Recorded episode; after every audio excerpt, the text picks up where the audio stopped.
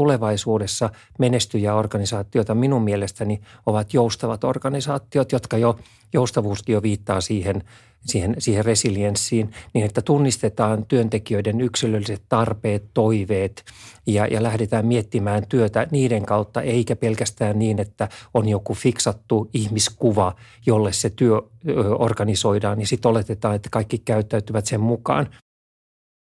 Tervetuloa kuuntelemaan Filosofian Akatemian podcastia. Keskustelemme työelämän murroksesta ja sen uusimmista ilmiöistä ja kutsumme sinut mukaan vallankumoukseen inhimillisemmän työelämän puolesta. Tämä on tiede, rakkaus, vallankumous. Hei, olen Minna Janhonen. Mun podcasteissa keskustellaan resilienssiin ja sen kehittämiseen liittyvistä teemoista, erityisesti työelämän näkökulmasta. Yhdessä vieraatteni kanssa sukellamme muutoskyvykkyyden yksilöllisiin piirteisiin ja liidämme lintuperspektiiviin katsomaan maailman myllerrystä ja sen vaikutuksia meihin ja työhömme sieltä käsin. Olet sydämellisesti tervetullut mukaan. Hei, minä olen Minna Janhonen ja kuuntelet Filosofian Akatemian Tiede, rakkaus, vallankumous podcastia – Tänään keskustelun aiheena on työkyvyn ja resilienssin välinen yhteys. Olen saanut kanssani aiheesta keskustelemaan Kari-Pekka Martimon Ilmariselta. Kari-Pekka toimii siellä työkykyriskien ennakointi- ja tutkimusosaston johtajana. Tervetuloa Kari-Pekka. Kiitos Minna. Tunnemme toisemme työterveyslaitokselta ja mä olen aina tottunut kutsumaan sinua KPksi. Sopiiko, että kutsun nyt myös? Minusta tuntuu, että suuri osa kuulijoistakin, jotka minut tuntee, niin tuntee minut KPnä, niin että ole hyvä vaan. Hyvä, kiitoksia. Kerrotko vähän taustastasi tarkemmin vielä? Ää, niin, tämä mun tieni tuonne työeläkemaailmaan on, on kulkenut sitä kautta, että valmistuin lääkäriksi ja sitten lähdin pikkuhiljaa työterveyshuollossa toimimaan. Erikoistuin työterveyshuoltoon, innostuin siitä niin paljon, että erikoistuin työlääketieteeseen. Ja kun työterveyslaitos on niin inspiroiva ympäristö, niin kuin muistamme, niin, niin myöskin sitten pikkuhiljaa lähdin tekemään tutkimusta ja väittelin sitten työkykyasioihin liittyen – tuossa reilu, reilu kymmenen vuotta sitten. Eikä se tutkimusmaailma jäänyt siihen, että sitten pikkuhiljaa kun tuli näitä julkaisuja enemmän, niin sain sitten työterveyshuollon dosentin pätevyyden Oulun yliopistossa ja, ja sitä tieteellistä näkökulmaa mielelläni niin kuin näissä käytännön pohdinnoissa sitten hyödynnän, mutta enemmän olen kyllä käytännön soveltaja, että toinen jalka, se paksumpi jalka on, on ihan tällä, täällä käytännön tehtävissä. Hyvä, kiitoksia. Sitten vähän tähän päivän teemaan. Sinä, KP, olet pohtinut resilienssin ja työkyvyn välistä yhteyttä omassa työssäsi erityisesti osatyökykyisten työllistymisen ja siihen liittyvän epäkohtien näkökulmasta. Mutta ennen kuin mennään ihan syvemmälle tuohon meidän yhteiseen teemaan, niin voitaisiin määritellä näitä puheenaiheena olevia käsitteitä ja – Mä voisin aloittaa määrittelemällä vähän tätä resilienssin käsitettä ja sillähän tarkoitetaan kykyä toimia erilaisissa muuttuvissa tilanteissa ja muovata sitä toimintaa aktiivisesti niiden mukaisesti, sopeutua erilaisiin muutoksiin ja löytää uusia tapoja mennä eteenpäin. Ja tätä resilienssiä voidaan tarkastella niin yksilöllisenä kuin yhteisöllisenä oma, ominaisuutena. Ja jotta se organisaatio tai työyhteisö voi olla resilientti eli muutoskykyinen, niin tarvitaan kumpaakin. Eli tarvitaan ensinnäkin sitä, että ihmiset tai työntekijät on henkilökohtaisesti, että heillä on henkilökohtaista muutoskyvykkyyttä tai epävarmuuden sietokykyä, on kykyä elää erilaisissa epävarmuustilanteissa ja vaikeissakin tilanteissa ja sietää semmoista hähmäsyyttä ja silti säilyttää se oma toimintakyky ja ja löytää niitä keinoja, joiden avulla voi päästä eteenpäin. Ja tämä sama pätee sitten siellä organisaation tai yhteisönkin tasolla. Eli tarvitaan niitä – organisaation toimintatapoja, tarvitaan sitä kulttuuria ja johtamista, joka tukee ensinnäkin niitä ihmisiä sen epävarmuuden keskellä. Ei, ja löytää niin kuin myös organisaatiotasolla niitä keinoja mennä eteenpäin sen muutoksen keskellä ja tarjota samalla niitä mahdollisuuksia koko sille yhteisölle kuin niille yksilöillekin toimia siinä hankalassa tilanteessa ja löytää niitä hyviä, hyviä keinoja mennä eteenpäin. Mutta mitä on työkyky ja miten nämä kaksi asiaa liittyy toisiinsa? No ensinnäkin oli tosi hyvä Minna, että määrittelit tuota resilienssiä, koska vaikka niin kuin äsken sanoin, niin on tehnyt jonkin verran tutkimustyötä, niin tämä, tämä resilienssi ei ole ollut niissä tutkimuksissa mukana ja sen takia tässä keskustelussa niin voit vapaasti kyllä korjata ja, ja ojentaa minua, jos tulkitsen sitä resilienssiä niin kuin sinun mielestäsi väärällä tavalla. Mutta resilienssi ja työkyvyn tai työkyvyttömyyden välinen suhde on todella mielenkiintoinen, jota, jota on kiva sun kanssa tässä, tässä keskustella. Ja, ja mainitsit myöskin tämän osatyökykyisyyden. Itse käytän ö, termiä täsmätyökykyinen sen takia, että koen, että vaikka osatyökykyinen termi tuli korvaamaan vajakuntoista, joka on todella loukkaava, niin tuntuu, että me puheessa, siinä osatyökykyisyydestä puhuessamme, niin liiaksi fiksoimme siihen, että kysymys on osittaisuudesta. Ja, ja sen takia haluan korostaa niin kuin omassa puheessani sitä, että vaikka toimintakyky ei olisi täysin täydellinen, mitä se ei ole kenellekään meillä, jos, jos totta puhutaan, niin, niin haaste on siitä, että miten se jäljellä oleva toimintakyky saadaan täsmäytettyä sen työn vaatimusten kanssa. Ja, ja, ja sillä tavalla päästäisiin paljon paremmin eteenpäin esimerkiksi täsmätyökykyisten työllistymisen haasteissa kuin mitä nyt sitten on päästy osatyökykyisten työllistymisen haasteissa – mutta sanoit aivan totta, että on mielenkiintoista tarkastella sitten, että jos on työkykyhaasteita tai vaikka vielä ei olisikaan työkykyhaasteita, että miten se resilienssi sitten tähän, tähän liittyy. Ja, ja paljonhan on kysymys siitä, minkä oikeastaan sanoitkin, että kun kaikki on muutoksessa koko ajan, me vanhenemme, sen mukana tulee paitsi kokemusta, niin voi tulla jotain negatiivisiakin muutoksia. Meillä, meidän ympärillämme ihmiset muuttuvat, organisaatiot muuttuvat, työt muuttuvat, asiakkaat, joille työtä tehdään, muuttuvat. Ja, ja sitä kautta, jos on kovin rigidi, e, joka, joka ei pysty tekemään työtään kuin yhdellä tavalla, niin voisiko silloin sanoa, että sitä, sitä, se resilienssi puuttuu ja siitä kyllä aiheuttaa aiheutuu ongelmia ihan, ihan voisi sanoa että työkyvylle, mutta todennäköisesti myöskin ihan, ihan terveydelle.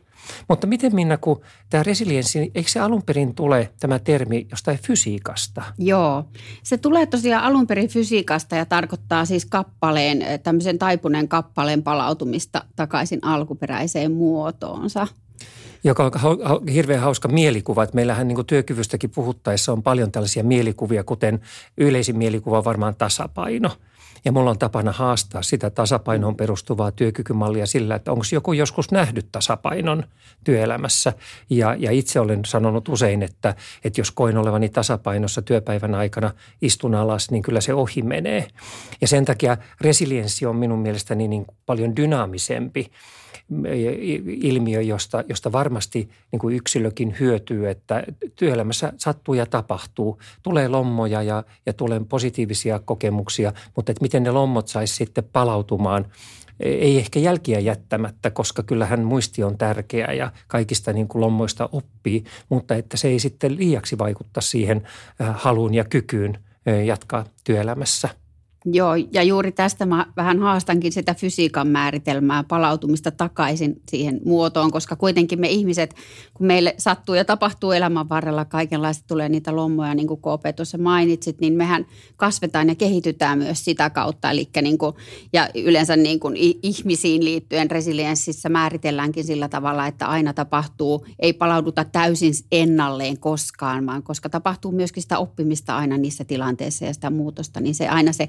lopputulos on kuitenkin vähän erilainen kuin mikä oli se lähtökohta ennen sitä tapahtumaa, joka tavalla tai toisella aiheutti sitä muutosta. No. Mutta Minna, kun sä oot tehnyt tutkimusta resilienssiin liittyen, niin onko se sellainen ominaisuus, joka jollain tavalla voidaan mitata niin yksilössä kuin yhteisössäkin, joku kysely tai, tai siihen varmaan on jotain vakiintuneita tapoja. Miten se resilienssi käytännössä voidaan, voidaan niin kuin mitata? Kyllä siihen on olemassa erilaisia mittareita ja, ja itse olen niin kuin parhaiten perehtynyt uusiseelantilaiseen organisaation resilienssitutkimukseen ja Uudessa-Seelannissahan kävi semmoinen tavallaan onnenkantamoinen tai onni onnettomuudessa, että kun se on siis tuliperäisellä seudulla paljon maanjäristyksiä ja esimerkiksi niin kuin Christchurchin kaupungissa oli organisaatioiden muutoskykyisyyttä ja toimintatapoja tutkittu jo aiemmin. Sen jälkeen tuli valtava maanjäristys, joka tuhosi kaupungin liikekeskustan oikeastaan kokonaan. Niin sitten kyettiin samoilta organisaatioilta sen järjestyksen jälkeen niin kuin selvittämään sitä, että, että millä tavalla, mikä se heidän toimintakykynsä sillä hetkellä on ja mitkä on ollut niin kuin ne keinot selvitä siitä onnettomuudesta. Eli sillä tavalla, kun oli semmoista ennen jälkeen tietoa, niin kyettiin niin kuin paikallistamaan sieltä niitä ominaisuuksia, jotka teki niistä organisaatioista sellaisia, että ne kykeni hyvin sel, niin kuin selviämään niistä tilanteista. Ja oikeastaan ne ominaisuudet liittyy kolmeen keskeiseen tekijään, eli johtamiseen ja organisaatiokulttuuriin sitten toisekseen verkostoitumiseen sekä niin kuin organisaation sisällä että organisaatiosta ulospäin. Ja sitten kolmanneksi tämmöiseen niin kuin tulevaisuussuuntautuneisuuteen. Eli on niin kuin esimerkiksi harjoiteltuja toimintatapoja, millä tavalla toimitaan kriisitilanteessa ja toisaalta sitä tulevaisuususkoa, joka on niin kuin erittäin keskeinen sekä niin kuin yksilö- että organisaation resilienssille. Se, että nähdään niitä mahdollisuuksia, minkä avulla voidaan mennä sitten eteenpäin. Joo, ja ennen, ennen kuin menen siihen työkykyasiaan, mm. minkä itse asiassa kysyit minulta, niin haluaisin kysyä sinulta, että nythän meillä ei ole maanjäristystä ollut, mutta mm. tietynlainen maanjäristys oli tämä koronaepidemia, jossa jouduttiin hyvinkin pikaisella aikataululla niin kuin täysin uudistumaan ja uudistamaan niitä työntekemisen tapoja, siirtymään etätyöhön. Tiedätkö, onko siinä yhteydessä tutkittu esimerkiksi suomalaisten organisaatioiden resilienssiä suhteessa siihen onnistuneeseen reagointiin tähän, tähän koronaepidemiaan? No ei ehkä varsinaisesti ole siinä mielessä tutkittu. Ainoa tutkimus, mikä mulle tulee nyt mieleen, on ihan viime, viime aikoina meidän entisen työnantajan työterveyslaitoksen tutkimus siitä liittyen tähän niin kuin nykyisiin työnteon tapoihin ja minkälaiset työnteon tavat on niin kuin tässä koronan jälkipuoliskolla ja nyt koronan jälkeisessä ajassa sitten todettu hyväksi. Siinähän tovit, todettiin, että tämmöinen niin kuin hybridityö, jossa ollaan sekä, sekä saadaan tehdä etätyötä että sitten läsnätyötä, niin se on paras, paras ihmisille. Mutta kyllähän niin kuin korona on, on varmasti suurin organisaatioita, organisaatioihin vaikuttanut muutos niin kuin moneen moneen vuosikymmeneen. Kaikista eniten muuttanut organisaatioiden toimintatapoja. On, on ja hurja, kuinka hyvin siitä on kuitenkin mm. selvitty ainakin tähän mennessä. Ja, ja, ja tota, mutta takaisin sitten tuonne työkykyasioihin, niin ehkä se tyypillisin lähestymistapa menee aina yksilöiden kautta. Ja, ja, ja itse olen tutkinut paljon ja, ja, ja seurannut paljon tällaista työkyvyttömyysriskeihin liittyvää tutkimusta, niin tiedetään, että, että, että tällaiset niin kuin katastrofointiin taipumukset ja, ja, ja suhteettomat pelot ja, ja tämän tyyppiset asiat niin toimivat työkyvyttömyyden pitkittymisen riskitekijöinä. Että resilienssiä ei oikeastaan siinä kirjallisuudessa ole kovin paljon tutkittu, mutta on täysin ymmärrettävää, että – henkilö, joka, joka, joka ottaa vastaan myöskin haasteet mahdollisuutena kehittyä, niin, niin selviytyy sitten paremmin, mikäli tavoitteena hänellä on se työssä jatkaminen ja työhön paluu.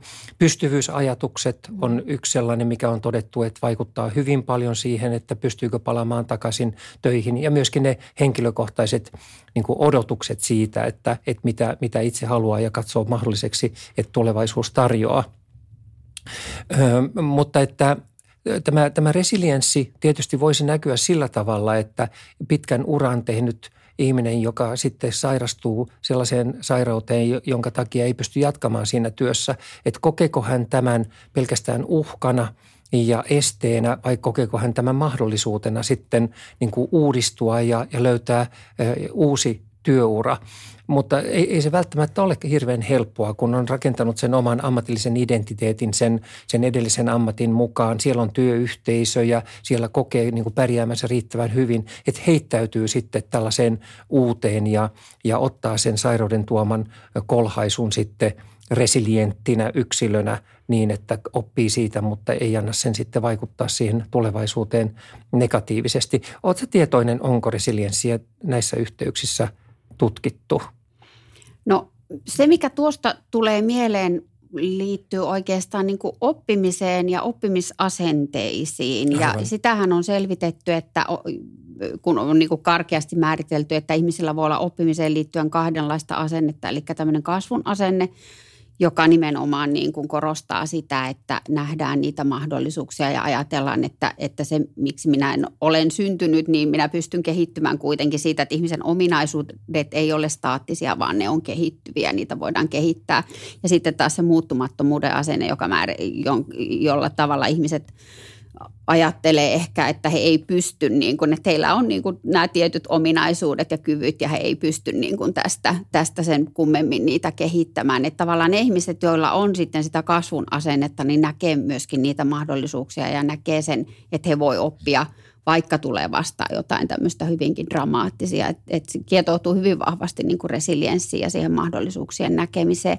Ja näähän on tietysti niin kuin kaikilla meillä on sekä, sekä niitä niin kuin muuttumattomuuden asenteen piirteitä että kasvun asenteen piirteitä, mutta millä tavalla me saadaan niitä niin kuin houkuteltua esille sitten siinä vaiheessa, kun on oikeasti vaikea, hankala tilanne ja koko sun ehkä sen astinen työurakin tulee niin kuin kyseenalaiseksi ja joudut niin kuin täysin muuttamaan sitä tekemistä, niin semmoiset tilanteet on varmasti haastavia. Tuleeko sulle KP mieleen keinoja tällaisissa tilanteissa? Miten ihmisten sitä kasvun asennetta voisi tavallaan ehkä ruokkia?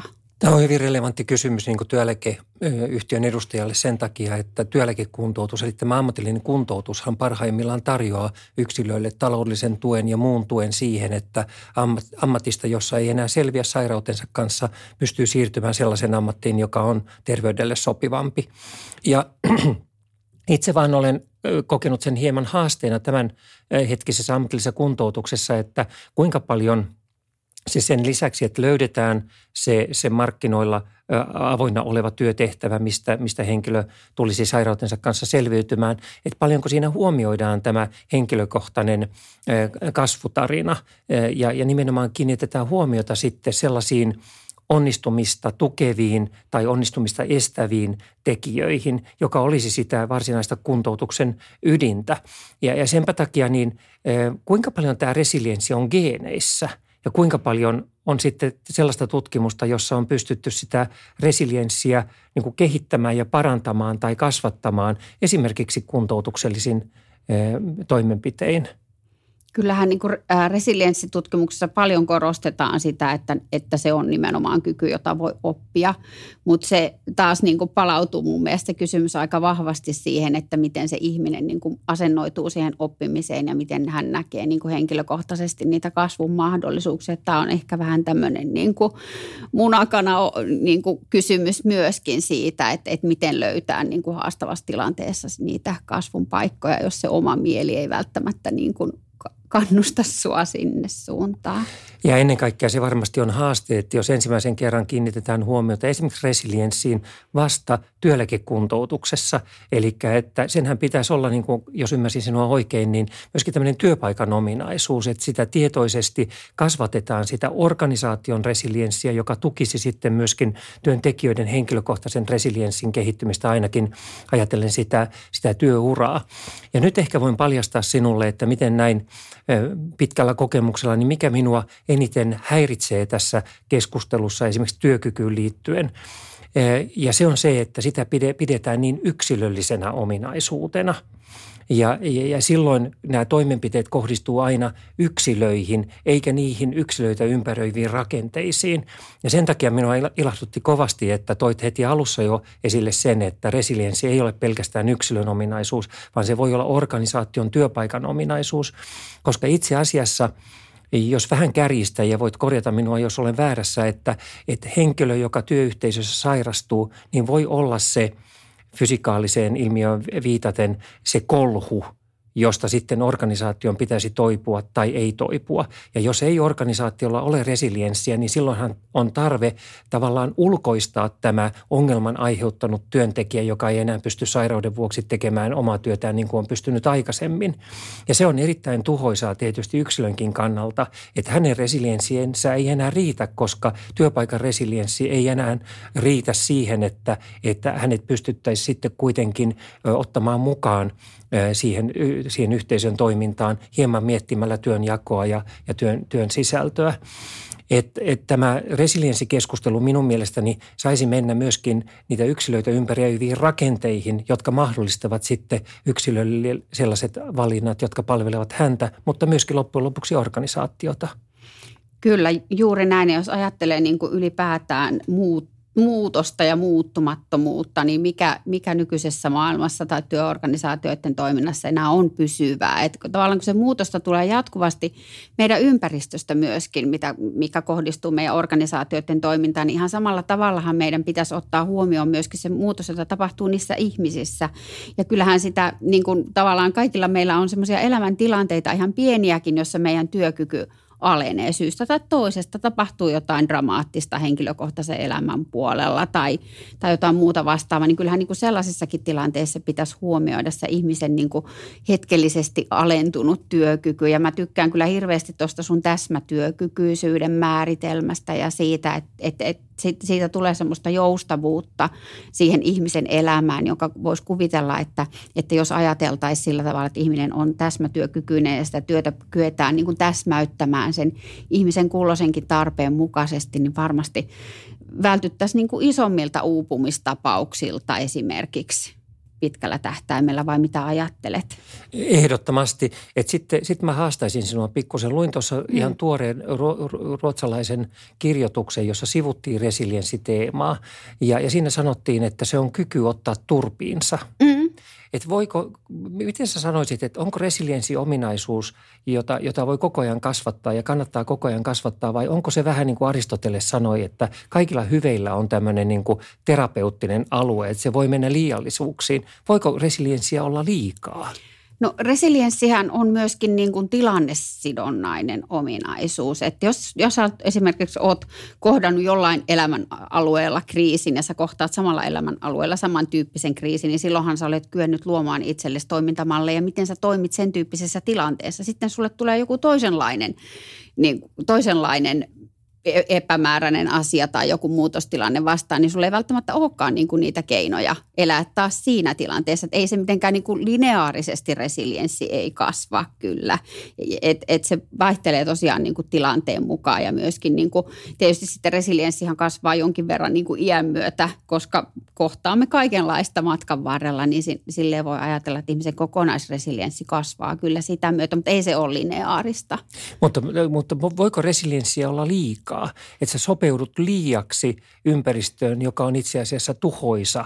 Mm, niin, että sä tavallaan niin kuin myötäilet kaikkea, niin, mitä sun niin. menetät tavallaan oman identiteetinkin vähän sitä. No kyllä se näin niin kuin arkijärjellä ajatellen niin on, on ehkä mahdollista, että sitä voi olla liikaakin. Että jos sä liikaa mukaudut siihen, mitä sun ympärillä tapahtuu koko Joo. ajan, niin silloinhan sä tavallaan menetät sen oman – persoonallisuuden ehkä siinä myöskin. Ja tämän kysymyksen takana oli oikeastaan se, että me tiedämme niin kuin aikaisemmista tutkimuksista, että tietyt ammatit ovat ihan selvästi niin kuin suuremmassa työkyvyttömyyseläkeriskissä kuin toiset.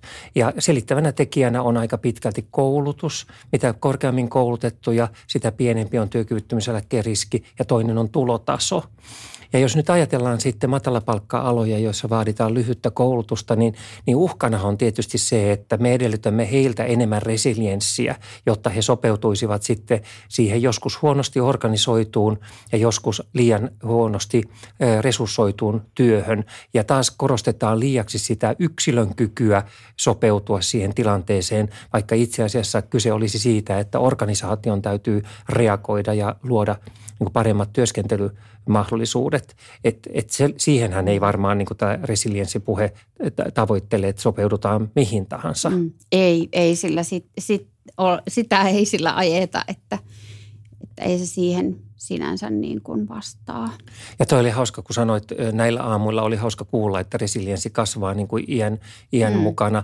E, onko se niin kuin automaattista vai, vai, vai, tota, vai voiko siinä olla sitten jotain – jotain tota, esteitäkin tämän, tämän kaltaisen kehittymisen eh, tapahtumiseksi? No kyllä sitä täytyy tietoisesti kasvattaa tai ajatella, niin kuin, että millä tavalla ne – epävarmuustekijät ja ne muutokset, mitä elämä tuo mukana, että millä tavalla sä suhtaudut siihen, että voithan sä kaikki muutostilanteet lakasta maton alle ja jättää mm. ne käsittelemättä, jolloin se ei niin kuin välttämättä kasvata sun resilienssiä ollenkaan. Että kyllä se niin kuin vaatii sitä tietosta suhtautumista niihin ja niiden asioiden käsittelyä, mitä, mitä se elämä tuo sitten tullessaan. Ja jos, jos itse niin kuin summeeraan sitä, että mitä täällä niin kuin työkykyriskien hallinnan, työkyvyttömyyden vähentämisen, työkyvyn tuen puolella olen miettinyt, mikä liittyisi tuohon resilienssiin, niin on se, että tulevaisuudessa menestyjä organisaatioita minun mielestäni ovat joustavat organisaatiot, jotka jo, joustavuuskin jo viittaa siihen – siihen, siihen resilienssiin, niin että tunnistetaan työntekijöiden yksilölliset tarpeet, toiveet ja, ja lähdetään miettimään työtä niiden kautta, eikä pelkästään niin, että on joku fiksattu ihmiskuva, jolle se työ organisoidaan, niin sitten oletetaan, että kaikki käyttäytyvät sen mukaan.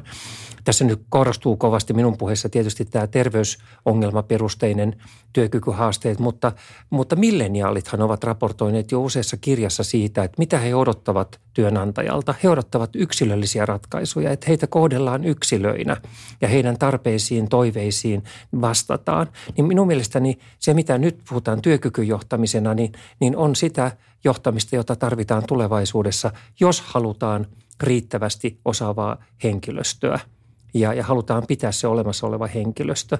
Et mitä mieltä olet, että, että resilienssi, organisaation resilienssi liittyisi tällaiseen, tällaiseen niin kuin, herkkyyteen niiden, niiden yksilöiden tarpeille? Joo, puhutaan paljon siis tilannesidonnaisesta johtamisesta, joka liittyy sekä niin kuin herkke, herkkyyteen yksilön tarpeiden suhteen, että myöskin niin kuin herkkyyteen sen suhteen, että minkälaisissa tilanteissa me eletään. Että, että missä vaiheessa – ihmiset tarvitsee ehkä enemmän tukea ja turvaa ja semmoista niin kuin empaattista suhtautumista nyt aina, aina tarvitaan, mutta et ylipäätään se, että, että jossain vaiheessa, jos on vaikka joku vaikea kriisitilanne ja silloinhan voi olla ihan hyväkin, että johtaja ottaa vähän jämäkämmän otteen sen tilanteen Totta. suhteen, että ihmisille tulee turvallisuuden tunne, että kyllä me niin kuin selvitään tästä, että yhdessä me mennään vaan tästä eteenpäin ja missä tilanteessa sitten taas on, voi niin kuin mennä tavallaan antaa sitä löysyyttä lisää, että autonomiaa ja, ja sitä vaikutusmahdollisuuksia, niitä pitää ihmisillä olla aina, mutta tavallaan se niin kuin vaihtelu siinä, siinä, tiukemman ja, ja vähän niin kuin höllemmän johtamistyylin välillä on yksi semmoinen keino, ja toi autonomia, kun mainitsit, niin sekin on, että, että me, meistä, meistä niin kuin eri ihmiset tarvitsevat ja voivat ottaa vastaan eri asteista autonomiaa. Et paljon puhutaan siitä itseohjautuvuudesta, joka pahimmillaan on sitä, että työntekijät jätetään niin kuin oman, oman onnen nojaan. Et, et olen, olen muistaakseni lukenut tutkimuksia, jossa se, se autonomia voi joskus kääntyä itseään vastaan ja sitä työhyvinvointia vastaan, jos ei siinä ole sitten riittävästi tunnistettu sitä yksilön tarvitsemaa tukea sen autonomian käyttämiselle. Joo, kyllä siis itseohjautuvuus tarvitsee rakenteita ilman muuta, että, mutta että se välillä valitettavasti tulkitaan väärin sillä tavalla, että se olisi täysin tämmöistä laissez-faire-meinistä mm, oloista tekemistä sitten. Mutta mitä tuossa nostitkin jo esille tätä yksilöllistä huomioimista yhtenä tämmöisenä keinona ehkä täsmäyttääkin sitä – työkykyä siellä, siellä työorganisaatioissa, niin miten ajattelet KP, että työyhteisössä voitaisiin huomioida paremmin sitä ihmisen työkykyisyyden vaihtelua? Mitkä on ne keskeiset keinot? No itse olen tullut siihen johtopäätökseen, että tästä omasta roolistani johtuen, niin tarkastelen henkilöstöä niin kuin sen työkykyriskin mukaisesti. Eli me sanomme Ilmarisessa, että noin 80 prosenttia työntekijöistä voi työssään riittävän hyvin. Noin 15 prosentilla on jotain lieviä tai ohimeneviä työkykyhaasteita ja 5 prosenttia on sitten sellaisia, joilla on vakavia työ, työkykyhaasteita ja jopa työkyvyttömyyseläkkeen riskiä. Mutta että en ole niin vakuuttunut siitä, että onko tämä työpaikalle se kaikista paras tapa tarkastella, vaan tarjoaisin siihen rinnalle sitten tällaista työuraa mukaista tarkastelua että millä tavalla yrityksessä rekrytoidaan uusia työntekijöitä, mitkä ovat ne lupaukset ja vaatimukset, mitä silloin esitetään ja kuinka totuudenmukaisia ne ovat suhteessa sitten siihen, mitä se työ itse asiassa on. Kovasti vastuullisuuden näkökulmasta tietysti tulee esille se, että miten rekrytoinnissa otetaan moninaisuus huomioon ja jopa kannustetaan sitten sekä näkyviä että näkymättömiä vähemmistöjä hakeutumaan sinne, sinne työpaikalle. Miten siinä vaiheessa, kun valitaan henkilöitä, niin toteutuu sitten se, se monipuolisuuden niin kuin hyväksyminen ja oikeastaan hyödyntäminen niin, että täsmäytetään, että jos henkilöllä on se toimintakyky, mikä vaaditaan sen työn tekemiseen, niin jätetään kokonaan huomiota sitten ne muut toimintakyvyn alueet, jotka, jotka mahdollisesti tällä henkilöllä eivät enää toteudukaan. Se, että henkilöllä on oma tuoli mukana, eli istuu pyörätuolissa, ei pitäisi vaikuttaa valintaan silloin, kun työssä käytetään erityisesti ylä, ylärajoja ja, ja päätä ja, ja niin edelleen. Perehdytys, siitä on puhuttu todella paljon. Miten perehdytyksessä huomioidaan paitsi se, että opetetaan tekemään sitä työtä, mitä palkataan tekemään, myöskin kaikki se muu, muun muassa resilienssiin liittyvät asiat, että miten tuetaan henkilöä jo perehdytyksestä lähtien ottamaan vastaan niitä vastoinkäymisiä, joita työhön liittyen varmasti tulee tapahtumaan, mutta että miten yksityiselämänkin vastoinkäymiset voidaan sitten työssä, työssä huomioida, et cetera, et cetera. Et nyt itse asiassa kun vastaan niin pitkään, niin unohdin sen sun alkuperäisen kysymyksen, mutta, mutta, mutta minua kovasti miellyttää se, että työkykyjohtaminen katsottaisiin niin kuin työuran mukaisena yksilöllisenä johtamisena, jolloin siellähän tulee sitten työuran aikana, perustetaan parisuhde tai mikä suhde se sitten onkin kunkin kohdalla ajankohtainen. Tulee ehkä perhe. Perheet ovat entistä moninaisempia nykyään. Siihen liittyy uudenlaisia haasteita myöskin työntekemisen osalta, miten työnantaja voi sitä tukea – care. Vanhenemiseen se on hauskaa ja mukavaa, mutta siihenkin voi liittyä sitten ja liittyykin tiettyjä haasteita. Miten, miten työ, työnantaja tukee siltä osin, että, että se, se täsmätyökykyisyys kuitenkin toteutuu ja miten valmistaudutaan sitten työelämästä poistumiseen niin, että, että se kolmas ikä, mikä alkaa sitten eläköitymisen jälkeen, niin olisi mahdollisimman hedelmällinen ja, ja, ja tuottoisa. Et, e, sillä tavalla sitä yksilöllisyyttä voidaan korostaa, että katsotaan sitä työuraa enemmän kuin että odotetaan niitä terveysperusteisia ongelmia ja vasta sitten lähdetään työkykyä johtamaan.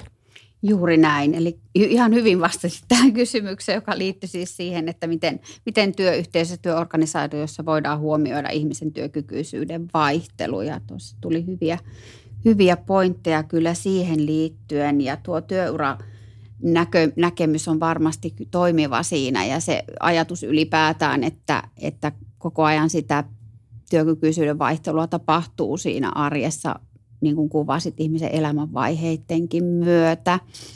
Onko sitten jotain, mitä ajattelet, että erityisesti niin kuin johtajat ja esihenkilöt vois huomioida siinä omassa työssänsä, että se ihmisten täsmätyökykyisyys pääsisi sieltä paremmin esille? Ehdottomasti ja, ja tuossa niin tämmöisen aasinsiltana tähän, tähän sun kysymykseen, niin se, että nyt monet, monet kuulijatkin varmaan ajattelee, että se työkykyjohtaminen on sama kuin se yhteistyö, mitä tehdään työterveyshuollon kanssa. Ja jos jatketaan tällaista ajattelua, niin menetetään paljon niitä mahdollisuuksia, mitä liittyy sitten etenkin strategiseen työkykyjohtamiseen, jossa tätä työura-ajattelua pitäisi hyödyntää huomattavasti enemmän. Ja, ja, ja sitä kautta – niin kuin ne yksilölliset ratkaisut tehdä näkyviksi. Siis paljon itsekin olen ollut mukana kouluttamassa esihenkilöitä siihen varhaisen tuen mukaiseen toimintaan, mutta se kyky, mitä ei esihenkilöillekään voida opettaa, on että he eivät pysty lukemaan ajatuksia.